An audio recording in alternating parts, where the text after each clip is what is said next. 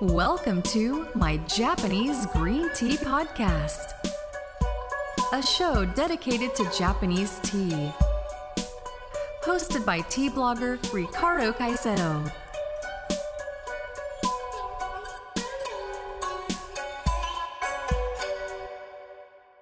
Good evening, tea lovers, and welcome to another episode of my Japanese Green Tea Podcast. Today's show is special because it's the first time that we talk about ceramics, and our guest for today is Vince Yu. He's the co founder of Chaos Ceramics. Hi, Vince. Thanks for joining the show. Hi, Ricardo. Thank you for inviting me. Can you tell us uh, a little about your background in, in ceramics? We just started not too long ago. Our company name is called Chaos Theory Ceramics, and right now we focus only on a very specific kind of uh, ceramics called Jian. The Japanese name is Tenmoku, and that's what we're doing right now. Okay, and you're living in China. Yes, I was. Uh, I grew up in Vancouver, actually, Vancouver, Canada. Came back here to start my business in China, and this is one of the uh, projects me and Leo are both really obsessed about. Were you born in Canada? Uh, well, I was born in Beijing, and my family migrated to Canada when I was in elementary school. So I pretty much received my education there. Uh, graduated from uh, Simon Fraser University, actually, in Vancouver, BC, and came back here to try to start a business. Oh, really cool. Okay, so for most of us that don't know what, what Jian or the Tenmoku ceramics are, can, can you give us a, a quick intro? Sure. This is uh, this actually goes back to Song Dynasty China. So the specific time frame is between 960 to 1200. So some sometime between uh, 900 years to 1200 years. Okay, so long time ago. Long time ago, long time ago. Um, this is actually quite interesting. Um, because at the time, at Song during Song Dynasty China, tea was very popular. In fact, they used to have uh, what we would call in Chinese tea battles. So people would meet and they would try to compete with each other to see who has a better tea. And the way they do it is through a very unique process called dian cha. Cha means tea in Chinese. Dian is the process of making tea, which is uh, considerably different compared to today's way of brewing tea. The way they did it back then is very similar to Japanese matcha. Okay. They, they chalk it up, they break it, and they try to uh, put it into powder forms, right? And they try to beat it so that it comes up with foams on top of the tea, bubbles basically. And the way Jianware was introduced is, it first of all, it's dark, it's black, it's a black ceramic, right? So it basically offers you a visual contrast between the tea bubbles and the cup itself. And the way the battles were being conducted is whoever has the uh, whoever was able to have their bubbles last longest on the teacup wins the competition. And that's how this uh, Jianware originated from. Oh, I see. And Okay, so- for someone that has never seen the this this Jian teaware, what what's the most the thing that stands out the most? Well, it's the way it looks, right? I mean, there are three general, uh, basically glaze patterns. One is called the uh, Chu Hao. I men- mentioned it a little bit in my blog. So if you look inside the cup, you see little strands of hair, very similar to uh, a rabbit's fur, for example. It's called Chu Hao, and the uh, actual translation is hare's fur. That's one type of glaze. It's very easy to identify. The second type is called You Di, which is basically if you look into the the Jian cup, you can see little bubbles of silver drops or gold droplets of um, color discoloration compared to the original black glaze. And the third one is extremely rare. It's called Yao Bian, and I think the the most famous Yao Bian is actually in Japan right now. Uh, you probably have encountered picture of, pictures of it online. It's known as the number one tea bowl in the world. Oh, So those are the three major kinds. Yeah, I, I can show you pictures of it later. It's been kept in a museum as a national treasure. Very Yeah. beautiful. Uh, Japan actually has a lot of those. Like I've I've seen one that that is from Korea, that is also Mhm. like really expensive and really rare. So Exactly. yeah, it, it, it happens in Japan.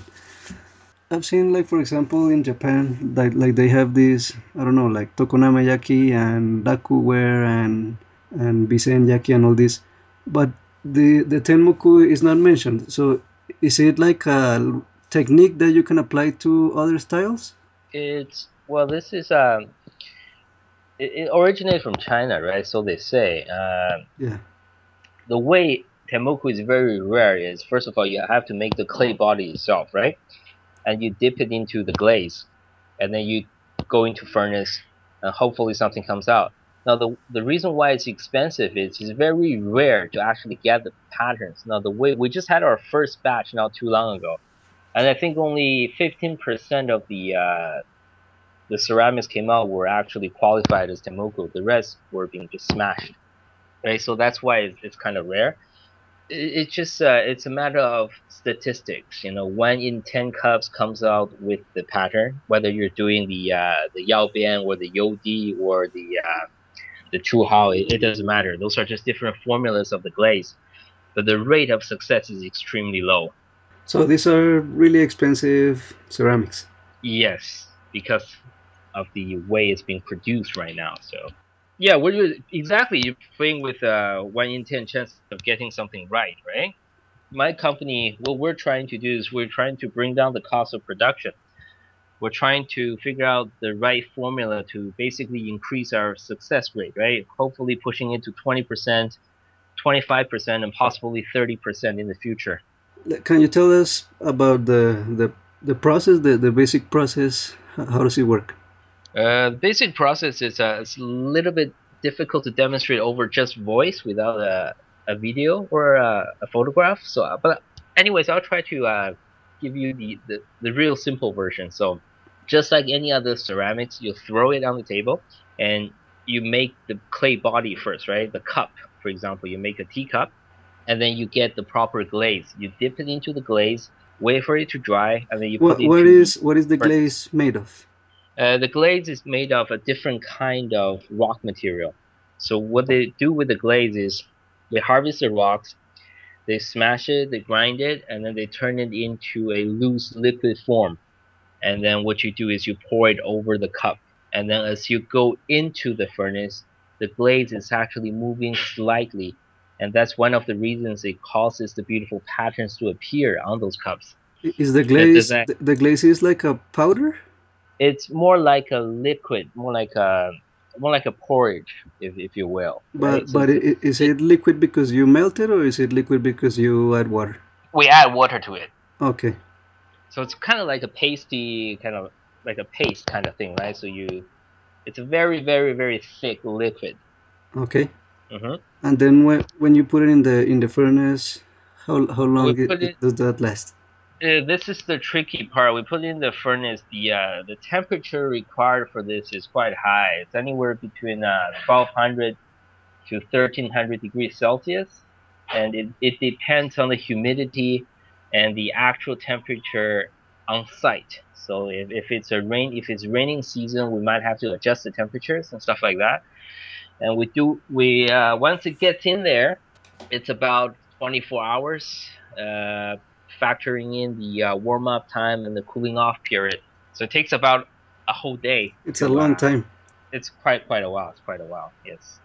And well, wa- in the- once it, gets out of the furnace, do you do something else, or, or it's already done? Once it's out, it's already done. For us, we just inspect the cups, make sure they're good, and the bad ones, a lot of them are, are actually uh, they're either overburned or what. They're just being smashed. Those ones are being smashed right now. And what we do is uh, we take it to our facility and then we clean it. And the way we clean it is we use toothpaste. We brush it, clean it, make sure there's no residuals on it, and the cups become fully usable afterwards. And the, the ones that you break, is there a use for, for that material? Uh, unfortunately, those materials just go back to the uh, the stockpile, right? So it's just it's broken ceramics is what they are. Uh, we try to salvage as much as we can actually by giving it away.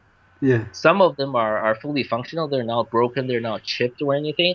They just don't have the patterns on there, and those we consider they're they're actually quite useful. So what we do is we give it away to uh, friends or customers to see if they like it. What can you change to, to get the the success rate a, a little higher? Well, this is uh, there has been a lot of experiments on the glaze itself. Um the mixture of different clays, within the glaze, uh, but mostly it depends on the on the actual temperature. So we might have to uh, bring some technical innovation in terms of the furnace itself, the placement of the cups, etc., etc. This is more trial and error at this stage. Yeah. We we really don't have a uh, we don't have a unified theory of saying if you do this, we're going to get that. So it's more trial and error. Are there many types of ceramic that are like that, or, or is it mostly the Jian one? Well, most Chinese ceramics follow the similar pattern. The Ruware, for example, it's uh, it's the same, almost the same process. You have the clay body, you dip it into glaze, and then you uh, put it into the furnace, right? But I mean the the part of the that it's so hard to get it right. Although the other ones have high, have way better success rates. I mean, if we talk about Zisha teapots, I think it's somewhere between 85 to 90 percent. Ruwares are around the same range. I think 85, 80. Ours is uh, still at the very low stage.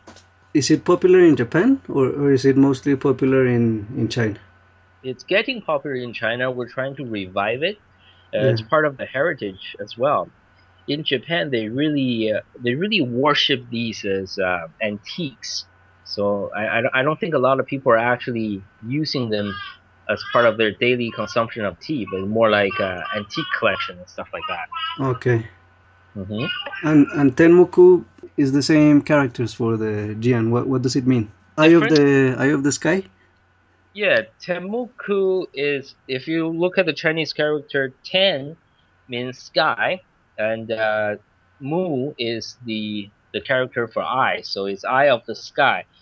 Uh, that's one interpretation. Another interpretation is that Tenmoku is actually a temple in China, and during one of the uh, visits from the Japanese, uh, sometime I guess during the Tang Dynasty, they visited the temple, they received these Jian cups as a gift, and they brought it back to Japan, and thus were given the name Tenmoku. That's one of the uh, interpretations. Oh, I see. And when, you say cups, what what kind of cups are they? Well, there are so many different shapes. Uh, tea bowls, they go, they range from eight centimeter to eleven centimeter, and you can make really big ones as well, right? Some of the ones we had were um, they were well ex- well over twelve centimeters in diameter, so they're pretty big. And they're all for tea. Yes, yes. Uh, well, the, the big ones are more as a, I guess, a home decor piece, Okay. and uh, I, I like mine around five to six centimeters. I think that's the perfect range for tea, if, especially if you're brewing tea for two. And you Okay. use like a yeah, you use a 250 ml teapot, two cups. That's about right size, right? So you can one one brew and then put it into tea, two teacups, and that's it. Are you selling them already? Uh, we're not selling them at the moment. We're still experimenting with the production process, but we will be giving away some of the uh, the Jianwares online pretty soon. How much do you think like a little five centimeter cup would would cost? This yeah, this is a question that we get a lot at this stage. It really depends. It depends on the glaze pattern that we use, and it also depends on the production process. If it's machine pressed, meaning the clay body itself is being produced by a machine, then the cost is uh, drastically reduced. If we use manual labor, craftsmanship to actually throw the cups, that will increase our cost quite a bit. So what we're aiming is we're trying to bring price down below $150 per cup USD. That's what we're trying to do at this moment. Okay, so it, it can easily go above 150 dollars. It, yes, yes. My partner, my partner Leo, is very adamant about craftsmanship, so he insists using uh, craftsmanship, a 100% handmade material, right? Yeah. And that just basically puts a lot of people uh, out of the, the market. It becomes really expensive. So what I'm trying to convince my partner to do is to introduce different lineups of cups. So we could have the 100% handmade teacups for uh, connoisseurs and collectors who really like them, and we can also try to mass produce it so that more people can get to know about these cups. Yeah, yeah, it would be good. Yeah, that's yeah, that's the the goal of it for now. Are those teacups um do they have something special when when you drink tea from them? Uh, Chinese have this concept called raising your teacups. More like um, it's the actual word is called yang, what it does is saying that the more you use it, the better it becomes. And same with Zisha teapots, right? Same with those uh, Yixing teapots. Same with Ruware, Yeah. their crazing and crackles, right? So th- that's actually one concept I find really, really interesting. So instead of buying something, use it, throw it away, and keep on getting new ones, you can have one cup and actually increase its value by using it more, right? So that's one of the, the concepts that I really enjoy. For these cups, if you drink pu'er, which is what I do, it does change the coloration a little bit because pu'er has um, slightly a bit of a more oil base to it, so it Mhm. changes the color of the cups as you age it. So it becomes darker. For example, my cup it's uh, it's got the silver patterns on it. As I use it more often, it's becoming more copperish, so the colors are getting a little bit darker. And uh, what I do is I, I, I clean my teacups on a daily basis. After each use, I just rinse it, make sure there's no uh, leftovers on it. Even though it, it still discolors a little bit. Some people actually like the discoloration. When people use this, the the Yixing teapots, they, they don't mix the teas. Do you use the Yes, yes, same yes. concept in, in your teacups? Like this teacup is only for this type of tea? Yes, yes, that, that's one, one thing that we try to uh, promote as well. So if you drink pu'er, uh, use the same teapot, use the same teacups, and if you want to experiment with another kind of tea, then get a different teacup and different teapot. Try not to mix the uh, the flavors. That's, that's very important. And do you feel also like the mouth feel? Like w- when you put it into your mouth? So, some teacups, they have like a different feel to them. That, like, that's what I. Maybe it's not. It's something like physical. Like when when a teacup is really, the rim is really wide. It's not the same as when you drink from a teacup that the rim is thin, right? It, there's like a Yeah. different feeling. Yes, yes, yes. Um, the way we make our, our Jian is it's actually quite thick. So when you feel it in your hand, it's it's solid, right? It has weight. and the rim yeah there's weight to it the rim it's uh, it's got a slight curve to it but once you put it into your mouth you can feel it's a little bit different compared to the other the more thin ceramic teacups it gives you a, a sturdy feeling definitely Okay, and and is does it break easily? Uh, it doesn't break. It's pretty sturdy but i'm pretty sure if you keep on smashing it it will break. So it's uh it, it's solid. I, I like it. I, I call it very masculine right? So you look at it it's not delicate. It's not like porcelain. It's very sturdy Yeah. very masculine and quite ancient looking too so. What do you think reflects uh, the quality of a good uh, Jian teacup? Should it be like really shiny and with all this discoloration? Is, is that what you're looking for? it depends i mean uh, visual aesthetics Or is is very it subjective. only the pattern? the patterns are, are subjective. Some people like it, some people don't. Uh, but our concern is with the the quality of the material. I mean, a lot of Chinese producers right now they try to they basically try to increase their success rate by mixing um, some harmful chemicals into their glaze, Mm. and therefore giving it a, a higher success rate. And that's something that's quite concerning right now.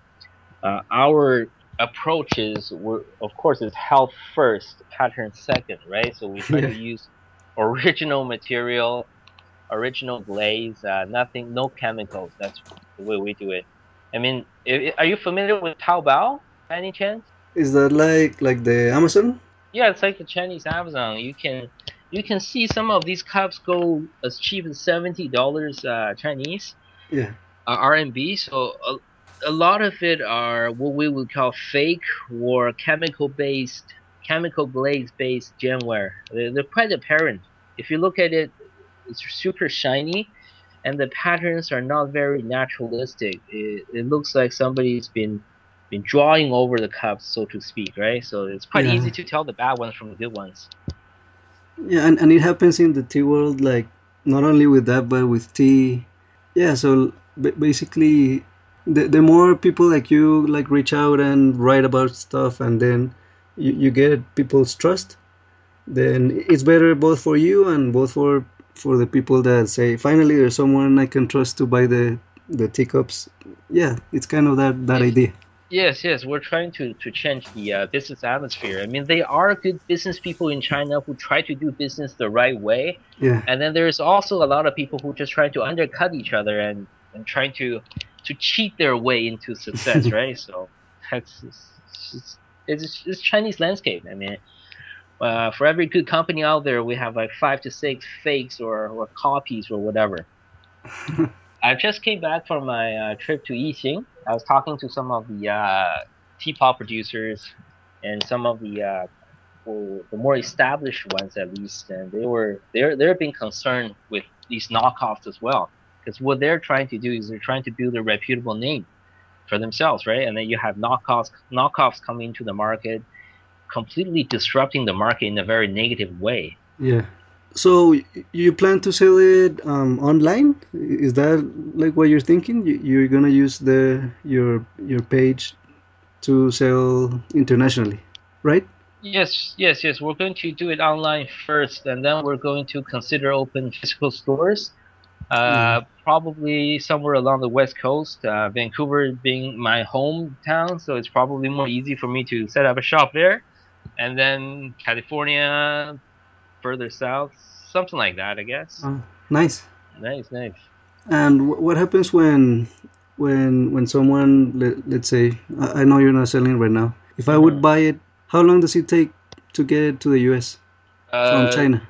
From China to US, one week should be okay. Should be suffice. Okay, uh, it's not that but, long. Yeah, it's not that long. So.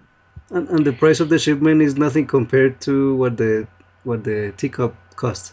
See, this is the tricky part. if we set up if we set up proper distribution channels, we can ship them en masse to say uh, a a facility, a storage facility in in America somewhere, and then use that as a base to ship to uh, North America regions, that will be a lot cheaper. Because if you do it one by one, that what it does is essentially passing the cost down to the consumers, right? Yeah. yeah so shipping more, cost is, yeah, inefficient. quite expensive. If, yeah, inefficient and expensive. So. Okay, and for the for the listeners that maybe they're considering buying a, a Jian teacup what do you consider it to be a, a good good to buy one of those teacups? Well, this just really depends on your subjective taste. I mean, if you like dark glazed teaware, this is one of the things for you. Um, I, I also collect Ruware as well, so I find them to be polar opposites. You have Ru cups and Jian cups, and that's just a matter of subjective taste. Are those two the more popular ones in in China? Well, China has With, a lot regarding regarding glaze. Glaze. There's Ru, there's Guan, there's Ge, there's Ding, there's uh seven different kinds of uh, ceramic teawares, and then you have the the Yixing kinds, right? The the purple clay. Yeah. Ceramics for the well. for the teapots. Yeah. So for the listeners, I'm gonna check out the webpage and I'm gonna tell you what what the address is. It's www dot of chaostheory.com. So please check it out. And also in, in the po- in the post about this podcast, I'll I'll link to to the page and to the Facebook and Twitter uh, pages.